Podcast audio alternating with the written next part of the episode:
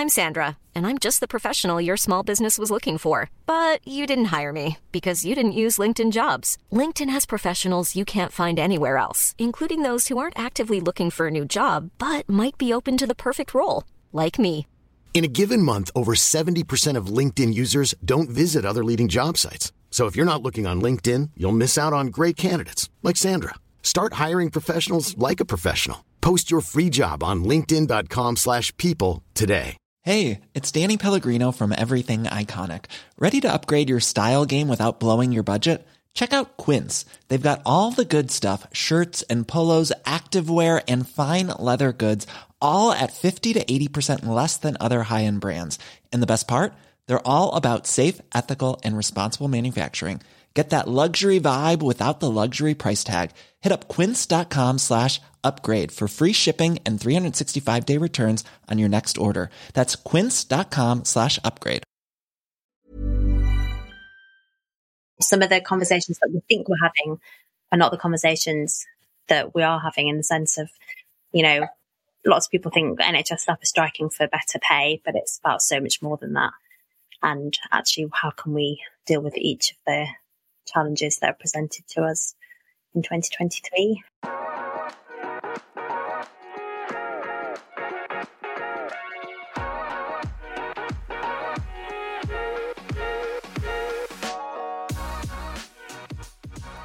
Hi, how are you guys? Good, thanks. Yes, good. How are you? Thanks for having us. Yeah, no, I'm good. We're just um, we're back in from a dog walk, which is really nice. But now gonna just focus a little bit of time talking about the NHS crisis. So, firstly, I want to thank you both for joining the call. I know you're both super busy. Maybe let's start with a little introduction as to who you are, what you do, and why. Yeah, hi, I'm Suzanne. Um, I'm Suzanne. I'm a journalist. Um, I'm a celebrity interviewer, but as you know, I'm very passionate about the NHS and I'm passionate about health reporting and things that are really topical and that um, meaningful to me. So I sort of started writing whenever there's a medical story or a breaking news story, I sort of jump on it because I love working on breaking news, but also I think or my skill set includes interviewing people. And I think real life case studies make a really colourful story.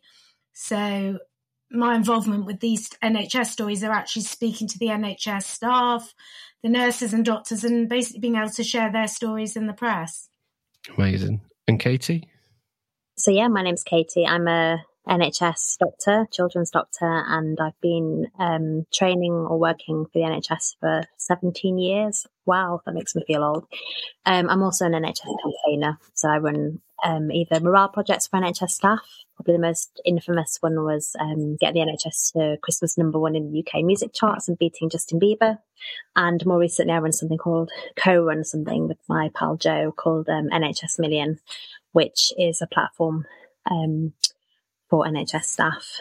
Um, and I hear, as I obviously see the NHS on the front line, on the shop floor, but also I get thousands and thousands of comments or messages talking about the realities of what it is to be an NHS um, worker currently on the front line, and also actually a lot of patients um, touch base with us. So I've got insights from both sides.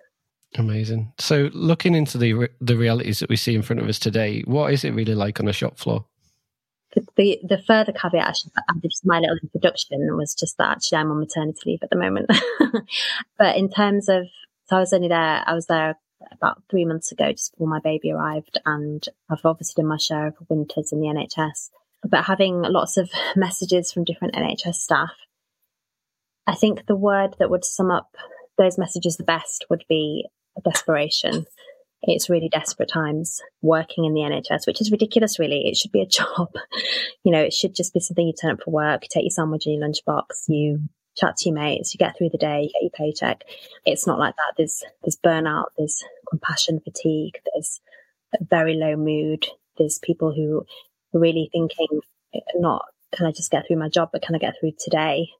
Yeah. And Suzanne, what about like some of the cases that you've kind of come across? Because I know I've I've read some of your pieces and like it, it blew me away. It was one of the driving factors for wanting to get you on the call. So maybe kind of walk through some of the oh, experiences oh, thanks. that you've had. That's very kind of you. I think just going on the back of what Katie said, I mean, she obviously knows it from the shop floor. I only really know it as a journalist. Is I'd say, and this is a really horrible word to use, the suicidal thoughts is what really was the shock factor for me. I don't think you ever want to hear those words from, you know, a friend, let alone a stranger. So I've had new, I'd say hundreds of messages, and the majority have got very, very dark thoughts.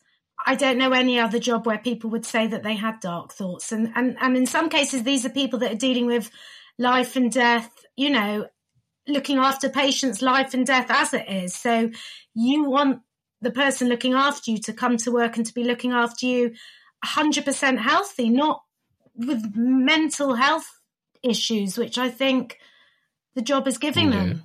I think it's. Did you ever watch that program? Um, this is going to hurt, and also there's another one on at the moment called Maternity. Like my wife's a doctor, and we we've kind of watched yeah. both of them, and I can't remember the girl's name in This Is Going to Hurt that um, sadly took her life, but that at that moment in time, like me and my wife were sat watching it, and she just burst into tears, crying. She was like, "That that's the reality. That's the reality that we have to deal with."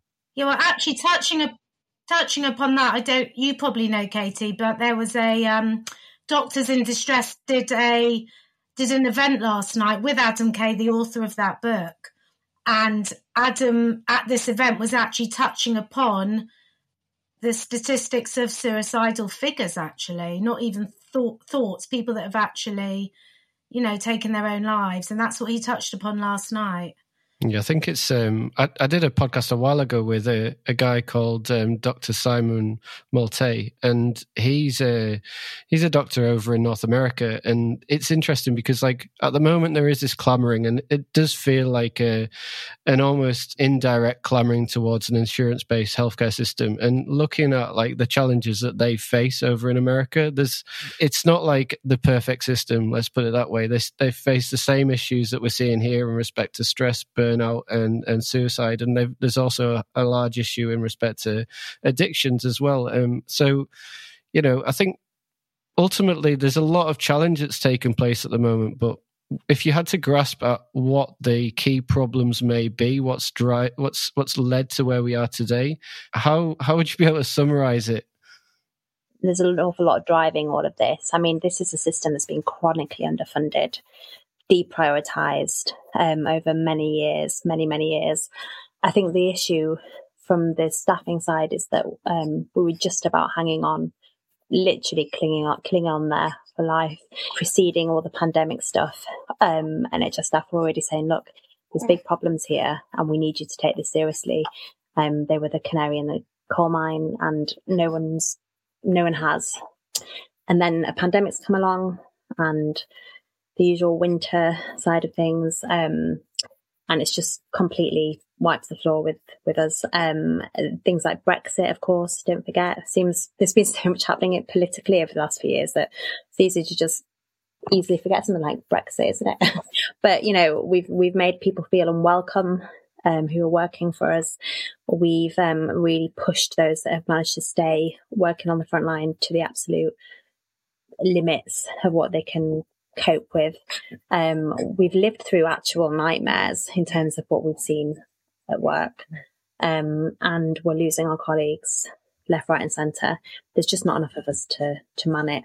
You know, I think people often give the example of um, of a an, of an aeroplane. You know, would you would you let a, a, a plane leave the ground without all of the staff to be working at safe levels and actually NHS staff are no different. They're doing very um, difficult jobs that need a lot of precision and a lot of um, careful thought, and they're exhausted, and there's not enough of them, and it's it, it's dangerous. And there's only so long a system like that can, can continue for.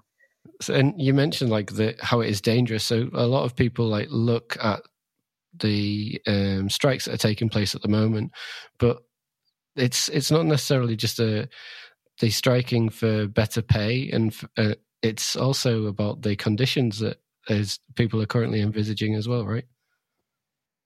Yeah, I mean, there's as many people striking for work and conditions as there are who are striking, I, I believe, for patients because you know it, it very much feels like this is an unsafe system and it just needs to change.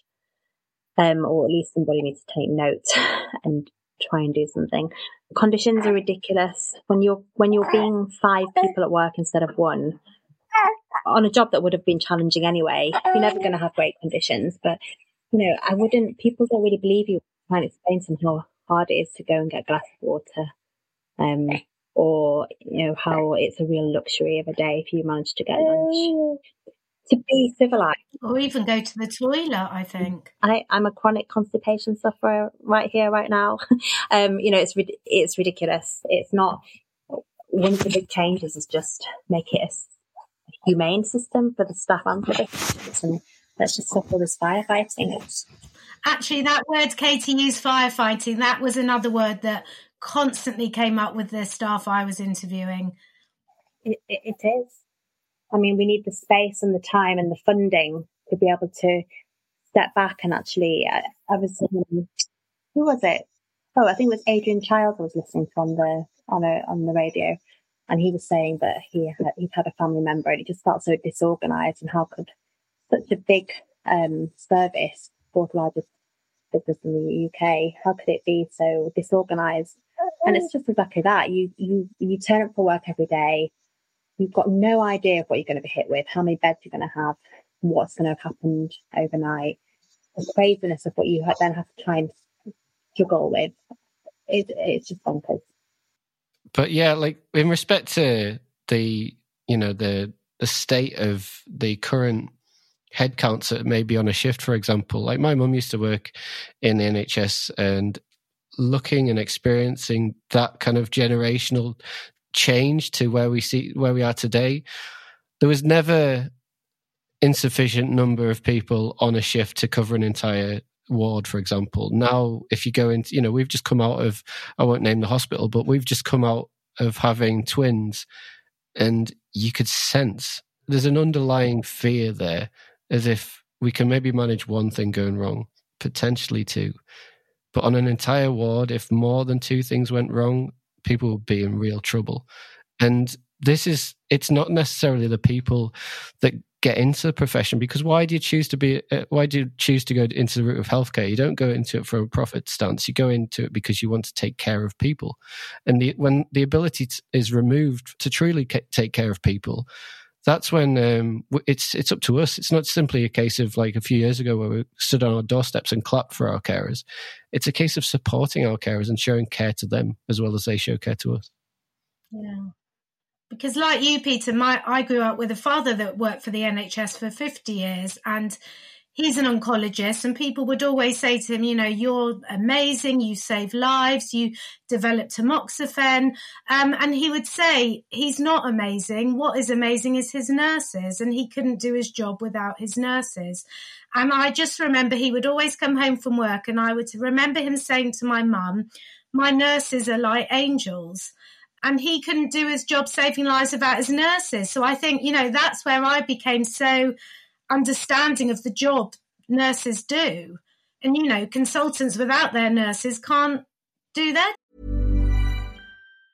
When you're ready to pop the question, the last thing you want to do is second guess the ring. At Bluenile.com, you can design a one of a kind ring with the ease and convenience of shopping online. Choose your diamond and setting. When you find the one, you'll get it delivered right to your door. Go to Bluenile.com and use promo code LISTEN to get $50 off your purchase of $500 or more. That's code LISTEN at Bluenile.com for $50 off your purchase. Bluenile.com code LISTEN. There's never been a faster or easier way to start your weight loss journey than with PlushCare PlushCare accepts most insurance plans and gives you online access to board-certified physicians who can prescribe FDA-approved weight loss medications like Wegovy and Zepbound for those who qualify. Take charge of your health and speak with a board-certified physician about a weight loss plan that's right for you. Get started today at plushcare.com slash weight loss. That's plushcare.com slash weight loss. plushcare.com slash weight loss. Hiring for your small business? If you're not looking for professionals on LinkedIn, you're looking in the wrong place. That's like looking for your car keys in a fish tank. LinkedIn helps you hire professionals you can't find anywhere else, even those who aren't actively searching for a new job but might be open to the perfect role. In a given month, over 70% of LinkedIn users don't even visit other leading job sites. So start looking in the right place. With LinkedIn, you can hire professionals like a professional. Post your free job on linkedin.com slash people today. Since 2013, Bombas has donated over 100 million socks, underwear, and T-shirts to those facing homelessness. If we counted those on air, this ad would last over 1,157 days. But if we counted the time it takes to make a donation possible, it would take just a few clicks. Because every time you make a purchase, Bombas donates an item to someone who needs it. Go to bombas.com slash ACAST and use code ACAST for 20% off your first purchase. That's bombas.com slash ACAST, code ACAST. Job. Yeah, exactly. And I think it's um it almost feels like for me at least the NHS is so ingrained into like my life. It's like I've I've married a doctor. My mum was part of that profession growing up.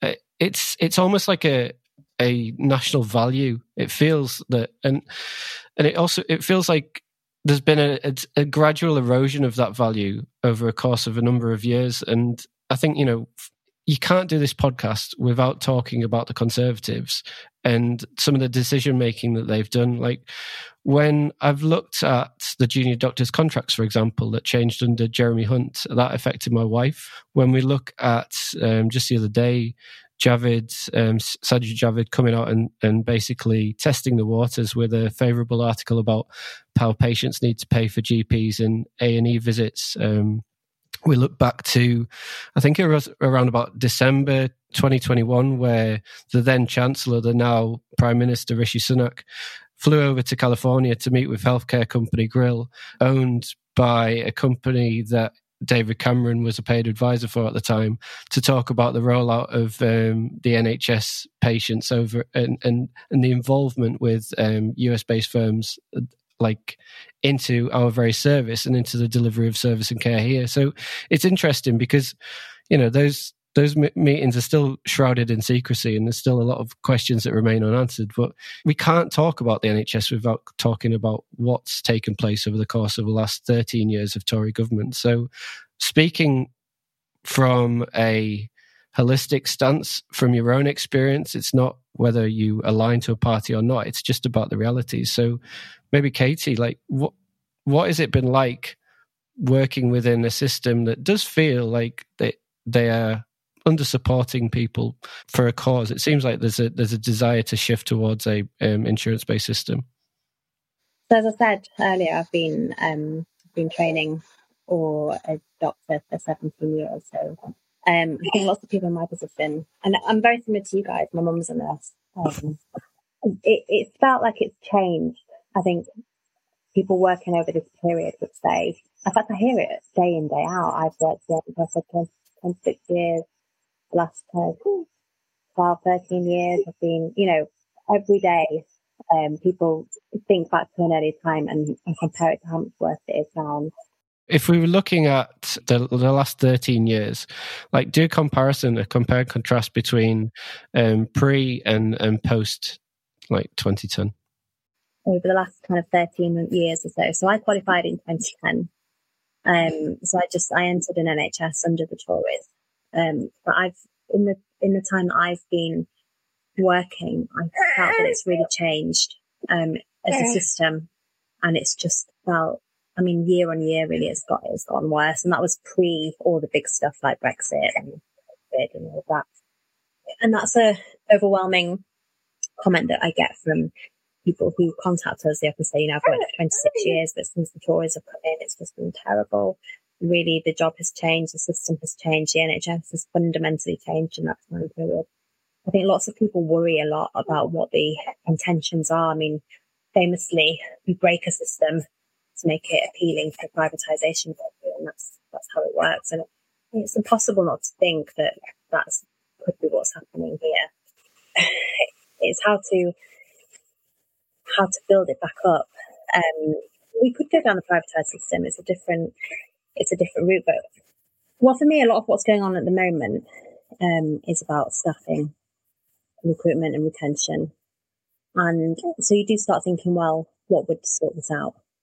Um, if it was a private business, then of course there'd be market forces at play and conditions, um, and pay presumably would improve for NHS staff. And then you're looking at um, retaining staff and all that side of things.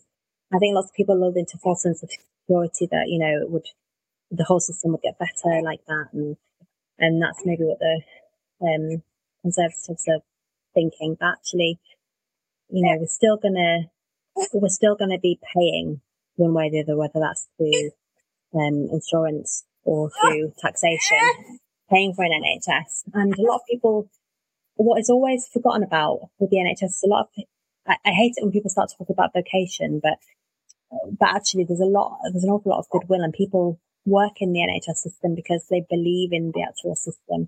They believe in um, care that's free at the point of contact. And I think that that holds more weight than people give it credit for. I'd be really interested to see what would happen if we did move across to an insurance-based system. I did go and do a stint in an, an American, um, in Boston actually, um, and in New York when I, around the time I was qualifying, because I watched a lot of Sex and the City and I kind of imagined myself with a cocktail and, um, a big dress and being a surgeon on, by night or whatever. And when I got out there, I realised that I wasn't cut out for that system at all because I'd been brought up in the NHS and I really believed in it. As a doctor, in lots of ways, I'd be better off if it was a privatised system. I'd get paid better, I'd probably have more chillaxed days at work and so on. But it would be a horrendous system, I think, for a lot of patients.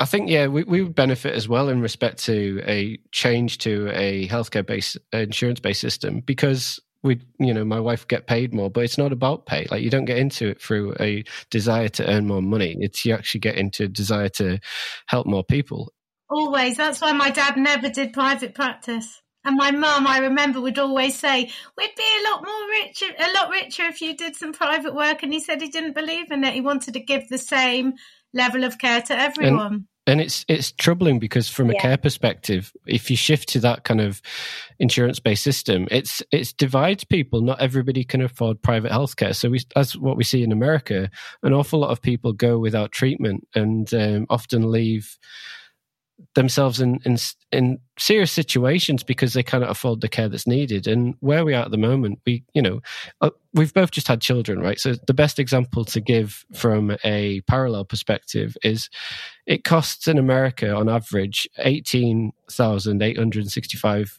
dollars, including pregnancy, delivery, and postnatal care, to deliver a single baby in America and have a baby in America. Now, it's free here. It, it's and it's it's what we want from a society. Do you want a society where people grow rich in respect to their, you know, how how well a society is run, or do you want a society whereby people profit and other people are left behind? And I think that we are at that decision based because if we start to shift towards like solutions, there is a lot of solutions at hand that I want to explore. Like one one thing I noticed Gordon Brown was talking yesterday, saying that the issues that we face at the moment from an NHS perspective, it kind of makes more of a comprehensive case for funding through um, national insurance, or you could also look towards taxation at the top one percentiles. There's there's an awful lot we can do that doesn't have to see a an, an NHS that is beloved and respected the world around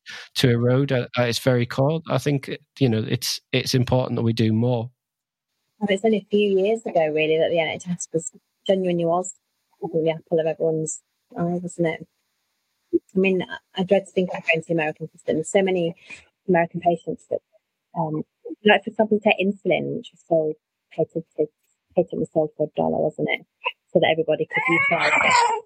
Now, um, get insulin for ninety-eight dollars a piece in the US versus two dollars a piece in um, like Turkey somewhere. So you've got millions of Americans who just undertreating themselves and then opening themselves up to all the horrible complications of diabetes and an early an early death essentially. And those are um it's the, it's only capped in um for a small percentage of, of insurance companies. So you've got you know just as soon as you put market forces in there, people screwed really. Patient the patient doesn't matter. Whereas the NHS is wonderful about it, as you've observed, please, and Suzanne with your dad. You walk through the door and you look at everybody the same, and again, when you go to different models of healthcare, again, we, we use the US, you, you, walk into New York, you can see that things like mental health are, are in less control. You can just kind of feel that when you walk up the street there. You've got lots of, um, the so, uh, social care side of things, mental health side of things. You can see there's a lot of unheated, um, problems basically because when you're paying like that or trying to cover with insurance, you end up being very reactive, not very proactive. And that's what we really continue trying to grow at this side. Yes, Suzanne, from, from your experience and from some of the articles that you've been re- reading and writing and some of the cases and people that you've been speaking with, what, you know, obviously we've talked a lot at the moment about the challenges, of which there are many, but in respect to solutions, what, what have people been saying in respect to solutions and, and what would they like to see take place? Well, I think I haven't even I haven't really touched upon the solutions. It's more asking them why they're striking and what they're hoping to get out of it. I mean, for example, my recent story was um, I spoke to um, a critical care nurse who was the ward, uh, the sister on her ward, and the last thing on earth she wanted to do was to walk out and strike. But she literally told me she had no choice. She was at St George's Hospital. She joined the picket line. And I mean, she was fighting for better working conditions. You know, it wasn't so much the pay, it was the working conditions um, that just sound absolutely horrific. Like, for example, you know, having to examine patients in corridors where people are walking up and down, so there's no privacy people sitting in their urine because there's not enough staff to take them to the toilet. It was more about the working conditions um, and bettering them. Do you think that um, people like outside the NHS, just like people that maybe haven't needed to go to doctors, people that maybe haven't had the experience with a, with a hospital of late, do you think they really realise the state and scale of of this crisis, or do you think that they're more swayed by what maybe can be said do you know what? Personally, from my point of view, I would say yes because it has really been exposed now. But then when I write an article and I get messages from doctors saying, thank you, I, you know, this sounds like I'm so self deprecating, which I'm not. I'm the opposite. But the messages are, why are more journalists? Why is it not in the press more?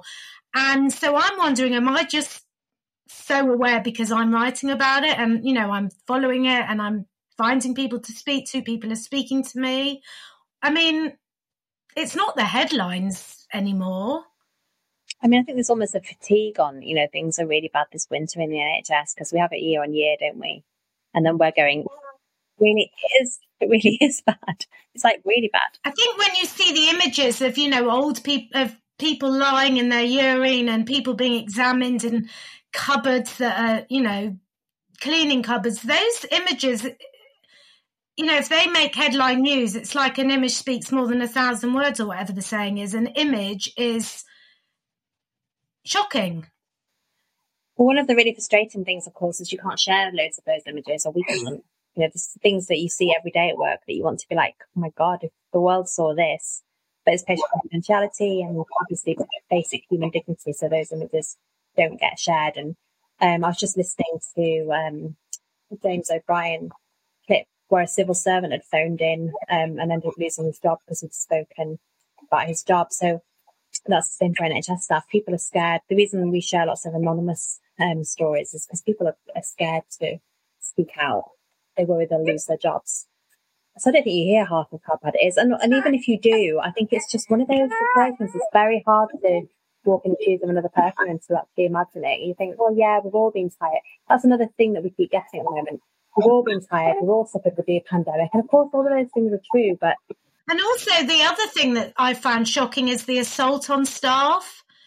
I mean, you know, if I my local hospital, the Royal Free Hospital, A and E there, you know, is quite heaving at normal time, and you see, you know, drunks coming off the street. Uh, but I've been hearing of like staff being spat at, which is most days I get messages from nurses saying I've been spat at, I've been, you know, verbally abused in the car park. I don't know anyone who hasn't been. I don't know anyone who's been either verbally abused or I was once strangled with my own stethoscope. um, you know, there's there's lots of lots of um in fact I had a friend who was mugged this week. I'm only laughing because she sent me a message with um. She said, "Oh, my bike's just been stolen." I said, "Well, it's awful." And what actually emerged had happened is that some men had driven up to her on a motorbike and pulled her off the bike and stolen the bike. So she actually got you know manhandled and mugged, which she didn't even mention. She just said, "Oh, my bike's been stolen." And and I said to her, "Are you okay?" I mean, that's quite a big thing to have gone through. And she said, Oh, yeah, well, I work for the NHS, don't I? It's like a daily occurrence. she said, You know, I'm absolutely fine with it because I just get all the same at work. So it's just a continuation of that. And I was like, Well, that's absolutely crazy, isn't it? Although after my um, strangling thing, I, I got sent to a class um, and it was how to defend yourself against patients because they'd had um, they'd had a, a nurse who'd actually left work. Um, she'd been so brutally attacked by a patient that she couldn't work again. So I was given some basic self defense things. And you probably don't realize things like that happen in hospital, do you? But they do. I think the other thing is, I mean, you tell me, Katie, the support systems, like, for example, Doctors in Distress, and are they well known in, in, in your industry that there are helplines and care charities and things out there? In fairness to trust, I think there's a lot of work gone on by most trusts to try and highlight these different avenues of support and to try and let staff know about like well-being projects. But my experience on the shop floor is that um, you're so saturated by your day-to-day existence of the job that seeking those things out, it's almost like you, you're too broken to do that or something. And you probably don't even have the time. But no, I don't think a lot of these things, which might be very good, are utilised because of the pressures, uh, pressures of the actual job. So I think there is there are efforts being made, and some people working very very hard on the well-being side. Even the junior doctors, even the junior doctors I interviewed, on top of their jobs and everything else, they're doing exams as well. So there's no time. Yeah, it's um the exams go on and on um, and on. Yeah, those are all extra pressures people don't realise exist. They don't realise you spend your whole life doing exams and paying for them. I think the thing is though, like crisis um, compounds over time. So if you look at the fact we've gone through a COVID pandemic, and then we had what take took place in respect to like the winter seasons, and also you know we talked earlier about how some of these stories may haven't may may have not necessarily come to light and aren't so frequent in in the press as maybe that they should be.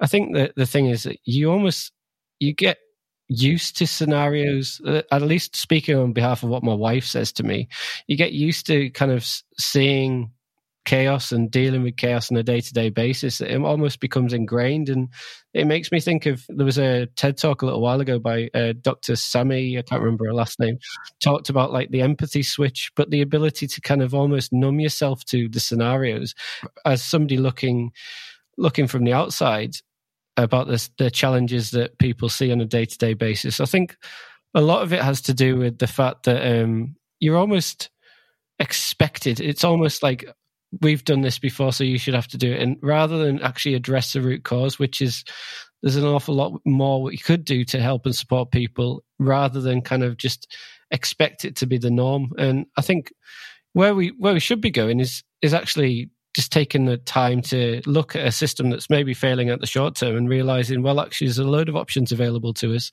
But it, it starts with actually, you know, it, it, always amazed me, for example, that the the government minister for health largely, I, I don't know a specific record of anybody that's been a doctor, for example, taking that lead role in in government. It, it surprises me how they can have somebody that's say from an economic background and, and takes takes that route because sorry i was just going to say katie put something on i think it was your instagram with lord uh, professor lord winston was saying something on a podcast something similar to what you're saying pete yeah like it, we we had a little while ago as well um John Ashton talking about the at the early days of COVID. I had I had him on because he used to be regional director for the NHS, and some of the centralization that we've seen occur over the last couple of years is just it just doesn't make any sense because you're taking the ability for people that deal with the day to day of situations, you're taking almost leaving that as a as a known error of judgment, just leaving them at the side whilst trying to make these centralized decisions that just you know don't align to the care for people. And I think that's where we we are at the moment. We could be doing so much more, and I know that there's this like golden goose. If you kind of look at it, like the healthcare profit pool is expected to grow by four percent annually from six hundred 54 billion to 790 billion in 2026 according to mckinsey i know that golden goose is there i know why people want to go down that route and i know if you look to some of the key businesses in america that make the most profit annually a lot of them are healthcare based but you know like we we don't need to be like that. We could we could show a different form of economic model rather than kind of perpetual profiteering at the cost of people. And i think you know it's it's what we are as a country what we are as a nation like what do we really want to be? Like we're all as you mentioned earlier Suzanne like children of um, children of nhs professionals. And i i just think we should be so much more than what we see at the moment. I think we could do so much more. And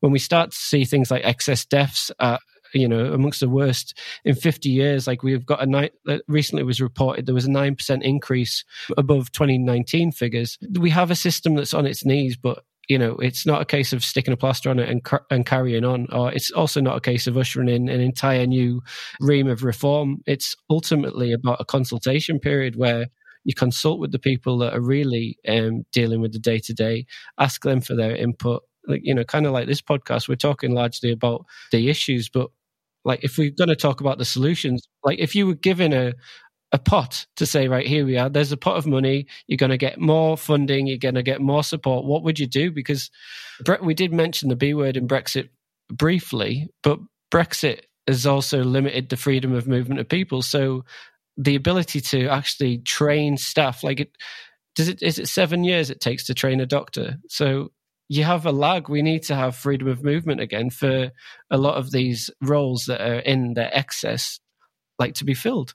From your experience, and Suzanne, I know the, the stories that you've you've consulted people with, and they're talking about the realities, such as treating people in corridors. But from your journalistic journalistic background, where where would you envisage us to go from this period in time? Because there is more issues to be really addressed. I think that the we kind of touched upon it briefly in respect to you know almost that like fatigue factor but i think also to counter that from a government level we're all on a day-to-day basis we're seeing new stories break of new chaotic events taking place I'll give you a case in point. Nadhim Zahawi yesterday, for example, with his tax affairs. You're not innocent until proven guilty, but you've also got, you know, there's evidence in respect to various let's call it cronyism, cronyism that's been taking place. We have what happened with Liz Truss in her um, interesting days in office.